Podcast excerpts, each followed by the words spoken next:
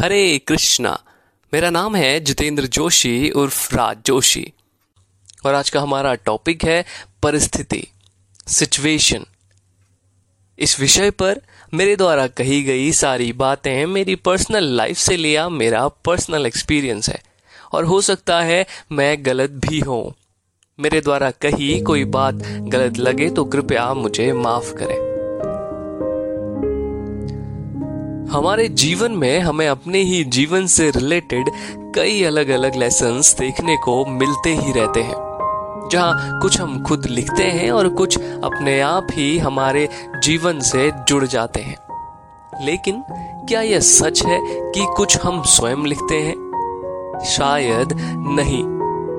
जीवन में अनेकों काम, किसी विशेष परिस्थिति में, किसी स्पेसिफिक सर्कमस्टेंसेस में हमारे स्वभाव के, हमारे नेचर के बिल्कुल ऑपोजिट हो जाते हैं। जहाँ हम कभी स्वयं पर भी भरोसा नहीं कर पाते हैं कि यह कार्य हमने ही किया है। फिर वह हमारे द्वारा किया गया कार्य कभी किसी को बहुत खुशी देकर हमें सरप्राइज़ कर देता है तो कभी दुखी कर हमें चकित कर देता है। हम में से ज़्यादातर लोग स्कूल तो गए ही होंगे।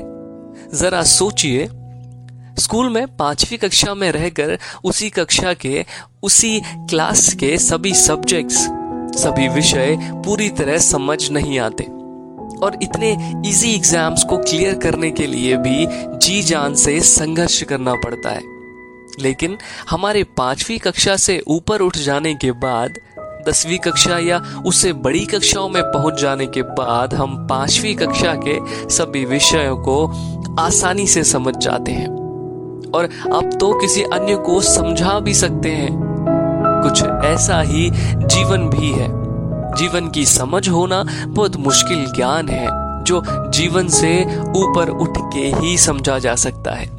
मेरा कहना यह बिल्कुल नहीं है कि मैं जीवन से ऊपर उठ चुका हूँ और जीवन को ठीक से समझ चुका हूँ, इसलिए आपके साथ ये एक्सपीरियंस शेयर कर रहा हूँ। बल्कि किसी भी विषय को समझने की कोशिश करने पर 100 प्रतिशत में से कम से कम 10 प्रतिशत तो समझ आने ही लगता है। और उसी 10 प्रतिशत का कुछ अंश मात्र मैंने आपके साथ शेयर करने का प्रयास किया है। समाज को समझने के लिए, समाज से और जीवन को समझने के लिए जीवन से ऊपर उठना ज़रूरी है।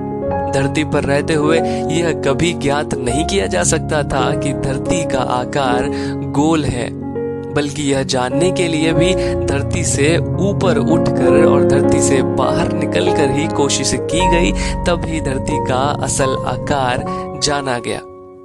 संसार का ज्ञान संसार से अलग होने पर ही हो सकता है। संसार के साथ रहते हुए सिर्फ़ संसारिक ज्ञान हो सकता है। हर नेगेटिव सिचुएशन में बैलेंस्ड और शांत रह पाना बहुत सरल है। लेकिन हमारे गलत तरीके के कारण यह करना कठिन लगता है। जब तक हमें यह बात समझ नहीं आती कि परिस्थिति जीवन नहीं है और जीवन परिस्थिति नहीं है, तब तक शांति या संतुष्टि का भाव नहीं आता। अगर हम गहराई से यह जान लें कि परिस्थिति जीवन नहीं है तो कोई भी परिस्थिति हमें कभी दुखी नहीं कर सकती। चाहे कैसे भी परिस्थिति आए, यदि यह समझ बनी रहे कि जो अवस्था आई है, जो सिचुएशन आई है, वह एक दिन जाएगी भी अवश्य। ना हैप्पीनेस परमानेंट है और ना ही दुख ही परमानेंट है। जब तक इस बात का ज्ञान नहीं होगा, तब तक हर बदलती परिस्थिति में हमें अपनी तरफ़ एक नया दुख आता दिखाई देगा। इन सब के बाद भी यदि कुछ है जो हर परिस्थिति में हमें संभाले रखता है तो वह है जीवन जीने का सही ज्ञान। ऐसा व्यक्ति जो हर हाल में राज़ी हो, उसे कोई दुख कभी दुखी नहीं कर सकता। परिस्थिति बदले तो अपनी मनस्थिति बदल लो। बस दुख सुख में बदल जाएगा। जिस प्रकार हम भगवान से खुशी की मांग करते हैं और खुशी मिलने पर हम बहुत खुश होते हैं और मुस्कुराते हुए खुशियों को अपनाते हैं, उसी तरह यह भी उतना ही ज़रूरी है कि जीवन में आए दुखों को भी उतनी ही सच्चाई से और मुस्कुरा कर अपना लिया जाए। जितना नेचुरल जीवन में बिना मांगे बहुत सारी खुशियाँ आ जाना है। उसी प्रकार बिना मांगे दुखों का आ जाना भी उतना ही नेचुरल है। कभी आँखें बंद करके ये ज़रूर सोचें कि हम आज उम्र के जिस पड़ाव में हैं, इस छोर में हम कब पहुँच गए और ये उम्र कब निकल गई। कब बचपन के उस मासूम चेहरे पर दाढ़ी मूछे आने लगी और कब सर के बाल सफ़ेद होते होते गिरने भी लगे। ऐसा लगता है मानो वो बचपन कल की ही बात हो। घर में सभी के साथ में रहना, अपने बड़े छोटे भाइयों के साथ लड़ना, खेलना, गाँव घरों में तूफ़ान की तरह यहाँ वहाँ भागना। पढ़ाई पूरी हुई और शादी होना, फिर नौकरी के लिए इधर उधर भागना, कभी नौकरी का मिल जाना, कभी नहीं भी मिलना। और आज अपने बच्चे भी अपनी ऊंचाई से बड़े हो गए हैं। क्या इतने बीते सालों में हमने इतनी दौड़ भाग करके कुछ ऐसा हासिल किया है, जिसे सोचकर मन हमारे होने को साकार माने, जिसे पाकर अब हम चैन की सांस ले पाए? क्या ऐसी कोई भी एक उपलब्धि है, एक सिंगल अचीवमेंट है जिसे हासिल कर मन अब संतुष्ट है, अब सेटिस्फाइड है और खुशी से झूम रहा है? क्या इतने वर्षों की दौड़ भाग के बाद अब हमें वह विशेष वस्तु मिल गई है जिसे पाकर अब कुछ और पाने की इच्छा शेष नहीं बची? तो जवाब हम तलाशते ही रह जाते हैं। क्योंकि गौर से देखा जाए तो लोगों की खुशी, समाज की बातें, ज़िम्मेदारी, पैसा कमाने और अपने अहम के चलते हम उस प्रकार जीवन जी ही नहीं पाए जैसा जीवन जीना चाहिए था। सिर्फ़ पैसा कमाने और कुछ विशेष आरामदायक वस्तुएँ बटोर लेने की उम्मीद के सिवाय शायद ही हमारे पास और कुछ शेष हो। इसी दौड़ में हम बहुत कुछ बटोर भी चुके हैं, लेकिन आज भी कुछ कमी है। आज कल से ज़्यादा अच्छा खा रहे हैं, कल से दोगुना पैसा भी कमा रहे हैं, कल से बड़ा घर भी है, लेकिन आज भी कमी है। खुशी की और संतुष्टि की। आज भी नज़र किसी अन्य वस्तु पर टिकी है। अब संतुष्टि और खुशी के लिए किसी अन्य वस्तु की ओर दौड़ रहे हैं। पूरा जीवन सिर्फ़ दौड़ में ही गवा चुके। आज भी दौड़ ही रहे हैं। आखिर आखिर पाना क्या चाहते हैं हम? भागते भागते बचपन से जवान हुए और जवान से कहीं बुढ़ापा आ गया और कहीं बुढ़ापा आने वाला है। पर भागना अभी भी जारी है। तो क्या अब सब खत्म हो चुका है? जवाब है नहीं। अब शायद हमारे पास एकमात्र रास्ता बाकी है, जो है बचा हुआ जीवन। हमारे जीवन में खुशी का होना कुछ ऐसा हो गया है जैसे वृद्धावस्था में किसी एक स्थान से दूसरे स्थान पर जाने के लिए लाठी का सहारा लिया जाता है और लाठी के न होने पर हम मजबूरन उस स्थान पर नहीं जा सकते जहाँ हम जाना चाहते हैं।